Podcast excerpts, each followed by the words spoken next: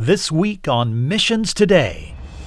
Colin, depression is a dark, insidious, heinous enemy to your peace of heart and mind. It can distort reality, twist it. It can make God look like an ogre, look like an enemy. It can make the Word of God seem trite and not applicable. So, so depression clouds your sense of reality, it clouds your thinking. Well, early on, someone had showed me a Bible verse, uh, Psalm 119, verse 50. And just listen to this. It says, My comfort in suffering is this. Okay, so what is this? What is it? What is it? What's the comfort? Your promises renew my life.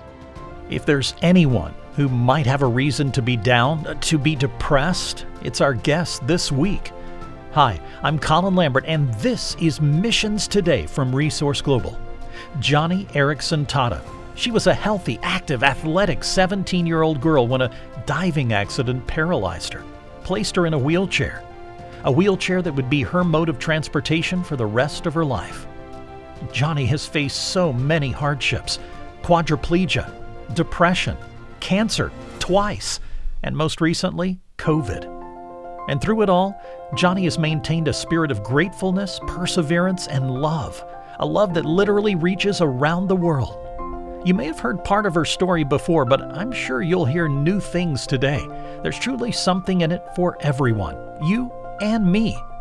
Joni, so great to have you here on Missions Today. Oh, Colin, good to be with you. And of course, uh, friends listening either over radio or on the podcast. Just great to be with you. I want to talk about your story and your mission, and there's so much to cover. We're going to squeeze it all in here, and you're going to help me do that. Uh, want to start back in the early days. My first exposure to you was a film that came out, I believe, in the early 80s, telling your story of a diving accident. And some people have heard that story, others have not. I actually want to go back before that a little bit. I know that you were raised in a family that was very active. Your dad was a wrestling champ and even went to the Olympics, I think, as an alternate. I know that you led a very active life. Tell me a little bit about your life before that accident. And uh, if you would mind, roll in a little bit about your faith journey during those years. Well, I grew up in a wonderful family where we often spoke of the name of Jesus, often went to the Bible to find help and hope. And so knowing God was uh, was common conversation around the dinner table.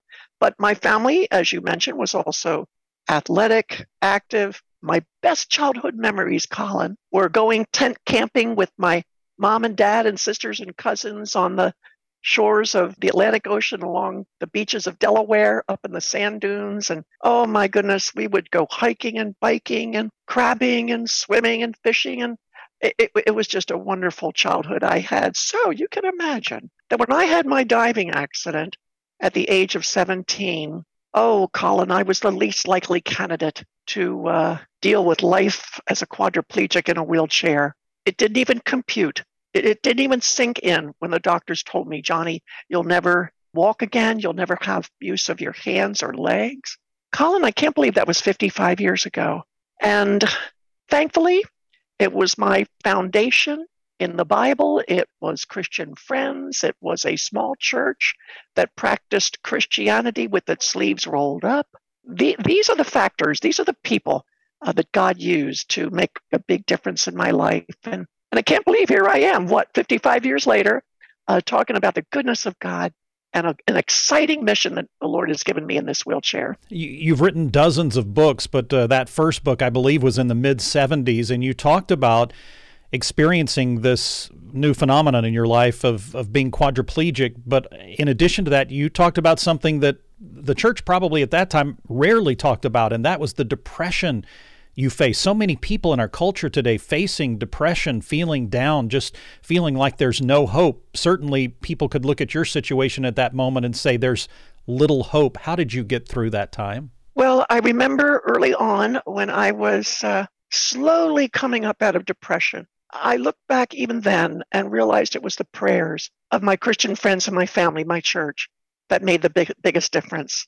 Because, Colin, um, depression is a dark, insidious, heinous enemy to your peace of heart and mind. It can distort reality, twist it. It can make God look like an ogre, look like an enemy. It can make the word of God seem trite and not applicable. So, so depression clouds your sense of reality, it clouds your thinking. Well, early on, someone had showed me a Bible verse, uh, Psalm 119, verse 50. And just listen to this. It says, My comfort in suffering is this. Okay, so what is this? What is it? What is it? What's the comfort? Your promises renew my life. And when I was shown that Bible verse, I realized that in the midst of my despair and hopelessness, which, by the way, at that point, Colin, I could not endure anymore. I was so I was so despondent of feeling sorry for myself. I just had to live. I had to breathe. I had to feel free. I had to be able to move forward into life. God help me get out of this depression. So back then, Colin, with Psalm 119, verse 50 under my belt, I began memorizing Bible promises. I just started memorizing them because I realized I could not believe my emotions and I dare not listen to them because they would keep dragging me down the dark, grim path to a miry pit of emotions that that suffocated me. And so, God, help me believe your promises. So I started memorizing them. And at night, when panic would rise in my throat and I would feel claustrophobia uh, from this despair, I would start reciting out loud, Oh God, you are my ever present help in this trouble. Oh God, you say you'll never leave me or forsake me. Oh God, you tell me in 2 Corinthians 4 8 that though I am hard pressed on all sides, I am not crushed.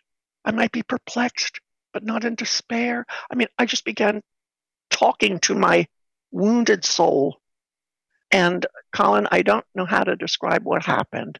All I know is that God transformed my life by believing on his word. And it was a tough, hard battle.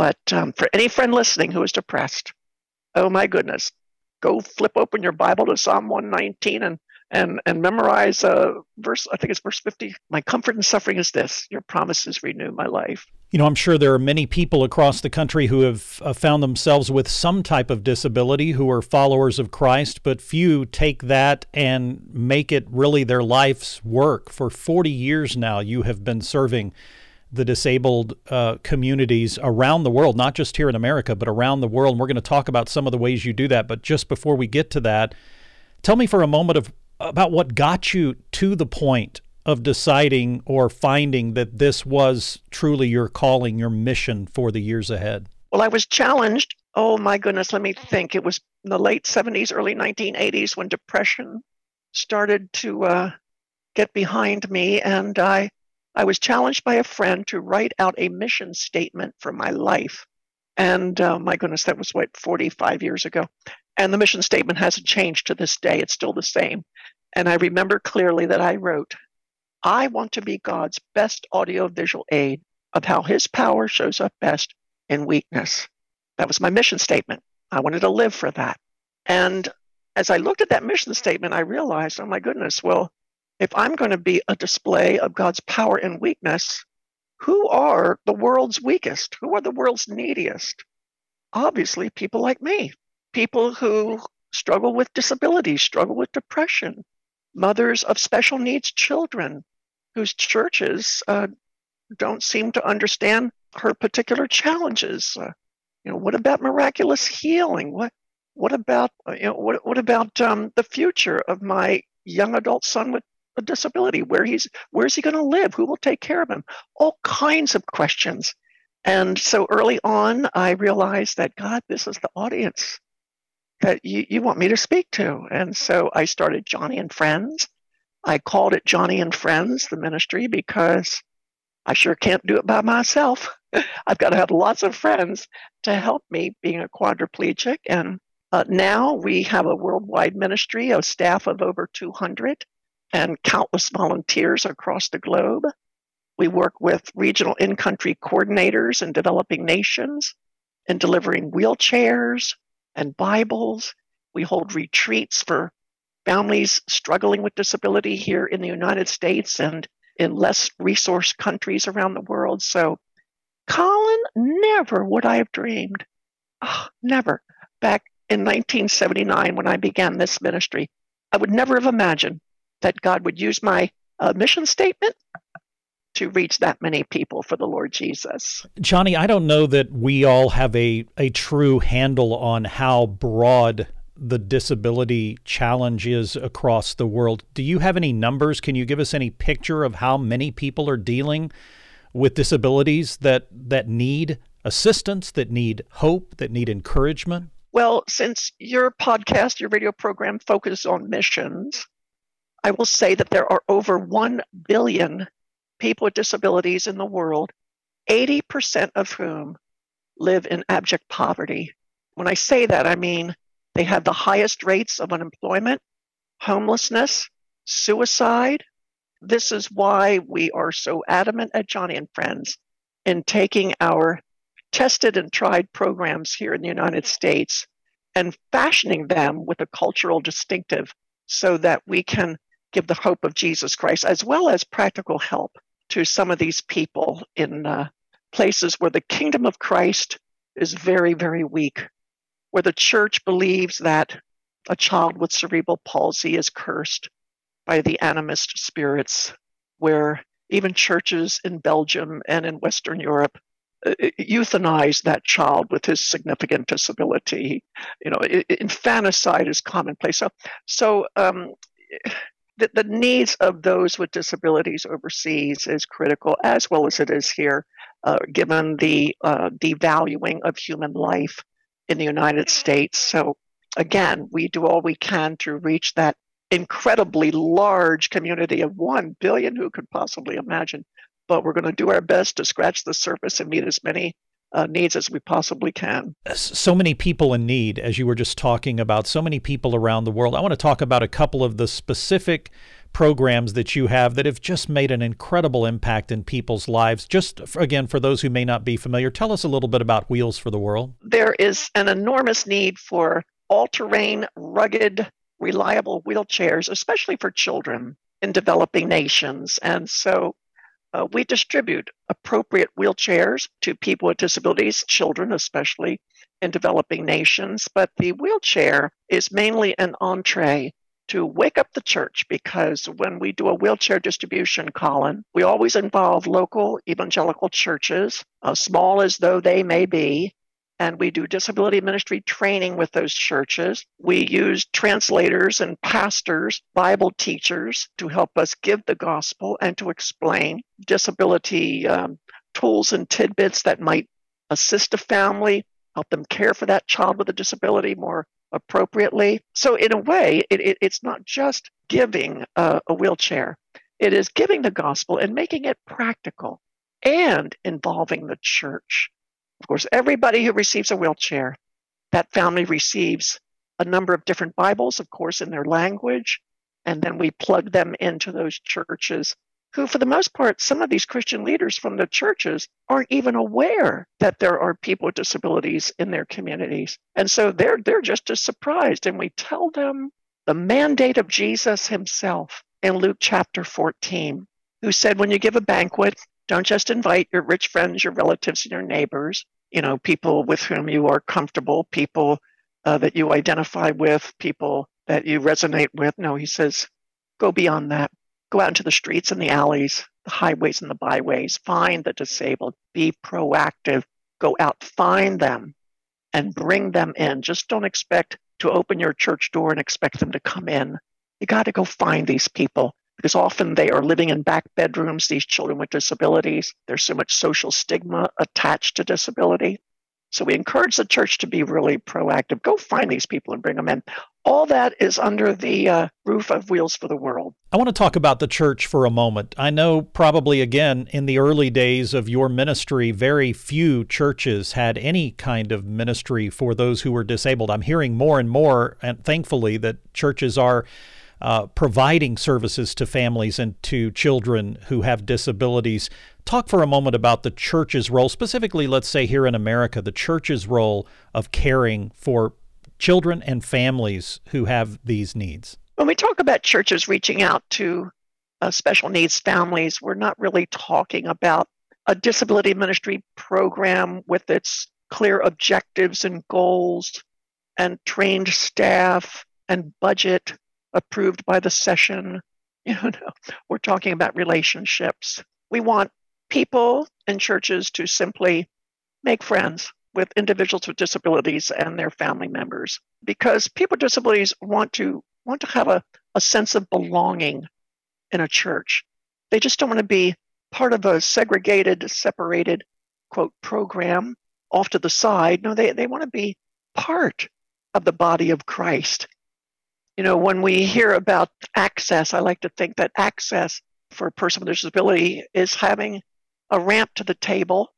Mainstreaming is having a seat at the table. Inclusion is having a voice at the table. But to embrace somebody with a disability at church, that's being heard at the table. People with disabilities want to be heard. They want to know that if they come to your church, that if they don't show up next week, they will be missed. Somebody will miss them. Somebody will call up. Hey, uh, where were you? I missed you. Can I help? Is there anything you need? Let me come get your kid. I mean, they just want relationship. People with disabilities, their families are immersed in enough bureaucratic programs.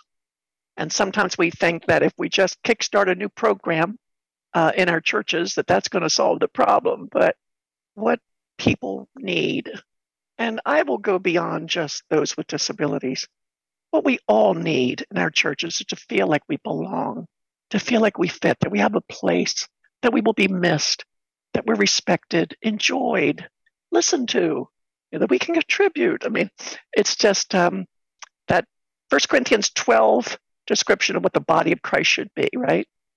Oh, and let me say something about the body of Christ in 1 Corinthians 12 22. It says, Those who, quote, seem to be weaker are actually indispensable to the body. So we might think people with disabilities are weak and they need us and we can be a big blessing in their lives. But really, the scripture says they only seem to be weaker. Perhaps those who are weakest are those who have misinformation, erroneous concepts about disability, fear, awkwardness. But when people with disabilities become part of a, the body of Christ, an active part, then they have much to offer, much to contribute, and the church gets about uh, sacrificially serving, which is, I think, normal Christian service. Talk for just a moment with your unique perspective on this, on the value of life. I think maybe even people, some people, a person listening today may feel like their life is not worth anything. They have not received that care from somebody. They have not received a relationship. Maybe they've even been shunned. They don't see a value even to their own life. Talk for a moment just about what you see as the value of life. Well, I think life value is uh, best experienced in a relationship with Jesus Christ. Who are we? What value do we have? What is our purpose? Well, we are loved by God. We have been created for His glory. We exist to give Him pleasure. And people, no matter what their disability, uh, no matter what their difficult circumstances, are not going to find that without spiritual community. That's why God and His Word underscores no one should ever suffer alone. Suffering is a very lonely occupation. And so let's be the church to those in our communities who are not connected, are socially isolated. Let's involve them, let's embrace them, and let's help them understand and find purpose and meaning and value by deepening their relationship with Jesus Christ. He is the one who ultimately gives meaning, He is the one who affirms our life worth and our value. Of course, we live in a society where that is being eroded quickly. Uh, even Christians feel that you are, quote, better off dead than disabled in my own state of California, the uh, state assembly in the House, they've just passed AB 2223, which is a bill that would permit parents to escape legal prosecution, criminal prosecution, if they allow the doctors to starve their disabled child to death up to seven days after birth. That is heinous. That is unthinkable that in this country we would have such a law. But this is where our, our worldview takes us when it's not anchored to the Word of God. So I'm sure our listeners in every state, there are perhaps bills being entertained to legalize euthanasia, to erode the rights of the elderly, let's say, or unborn children with disabilities. So get on board uh, become aware, investigate what those proposed legislative efforts are in your state assemblies, and be a voice for the gospel. Uh, Joni, two final questions. What is your hope for Joni and friends in the coming years? And finally, how can we pray for you? Well, my hope is that uh, Joni and friends will be a beacon of hope and encouragement to the world's disabled. Right now, we have helped evacuate over 400 Ukrainians with disabilities from the war. It is always women and children with disabilities who suffer the greatest. They're the most vulnerable, shell shocked, exhausted, separated from family and friends. And Joni and Friends is providing homes for these people. We are addressing their long term plight. We're providing hygiene and medical supplies, addressing their chronic conditions. And this is what I would love Joni and Friends to be a, that beacon of hope and encouragement, the gospel, where Jesus is made real to the world's disabled. So we're establishing Joni's houses in developing nations in places where Wheels for the World has had a successful uh, tenure for over two, three, sometimes four decades. We want to establish these houses. These are disability centers where wheelchairs can be distributed and repaired, where there can be Bible studies and discipleship, where the church, we can partner with churches and hospitals in providing long term assistance to people with disabilities, spiritually, practically, places where the gospel shines and where people know that uh, they're going to receive love and acceptance. And so, again, we're partnering with the church and partnering with hospitals to make this a reality. As far as people praying for me, I think our listeners can probably hear in my voice that I'm a weak person. my lungs took quite a hit after COVID. Um, so uh, I would ask our listening friends to just be asking the Lord to give me good health so that, Colin, I can enjoy fulfilling that mission statement I wrote, what, 60 some years ago. I would love to keep active in the kingdom by sharing the good news of Jesus with more people with disabilities around the world. So pray to that end if you would. We'll do that. In fact, we'll do that right now. Will you join me in praying? Father, we lift up Joni to you, her lungs, her immune system, her health. We pray that you will strengthen her and continue to guide her in leading Joni and friends. Father, we pray for the ministry as well, that it will continue to reach people for the kingdom of Christ and to help those who feel like the least of these to feel like they are your child, created in your image. Father, we lift these things up to you in Jesus' name. Amen. Now, friend, would you add Joni's health to your prayer list along with her request to pray that she'll be able to continue to live out this mission in the coming days? I know that she would appreciate that. And before we wrap today, I also want to mention a couple of other areas of ministry that Joni and her team are involved with. One is retreats and gatherings. If you're not familiar with these, you can find all the details at her website, which we'll link you to in our podcast notes. But essentially, for years, Joni and team have helped put together gatherings for families where they can find help in navigating the challenges of disability. And it's fun for the whole family. In addition to these gatherings, Joni and Friends now offers Warriors Getaways designed to serve veterans and their families by providing a wide range of accessible family activities, powerful speakers, worship, and fellowship with other wounded veterans. They also now offer marriage getaways where spouses will experience rich community with other couples who understand the unique challenges of disability. In fact, this unique opportunity for Christ centered encouragement comes through Bible teaching, worship, dinners, activities, and, if needed, even marriage counseling. In addition, Joni and Friends has put together the Christian Institute on Disability, which features education, training, and equipping of both individuals and churches to address the important issues related to church engagement and public policy. You know, from those early days, Joni and Friends has grown to be an international ministry with truly global impact. I've had the great honor to partner with Joni's Wheels for the World campaign, and I've seen wonderful radio listeners provide hundreds of wheelchairs, walkers, and crutches for people in need. You may have some of these things sitting around your house. You might actually be able to help as well. We're going to put all that contact information in today's podcast notes, so look there to connect. Finally, on a personal note, there are few people that have impacted my life more than Joni, and I told her that after we finished our recording.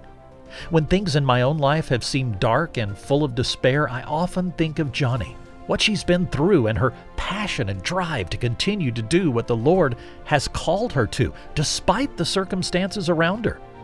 I pray that her story has been an inspiration to you today as well. Well, that's all the time we have for this week. Next week, we'll talk to a man who's had over 500 coffee meetings with entrepreneurs in Africa and how those meetings have led him to help bring financing and jobs into African countries in need.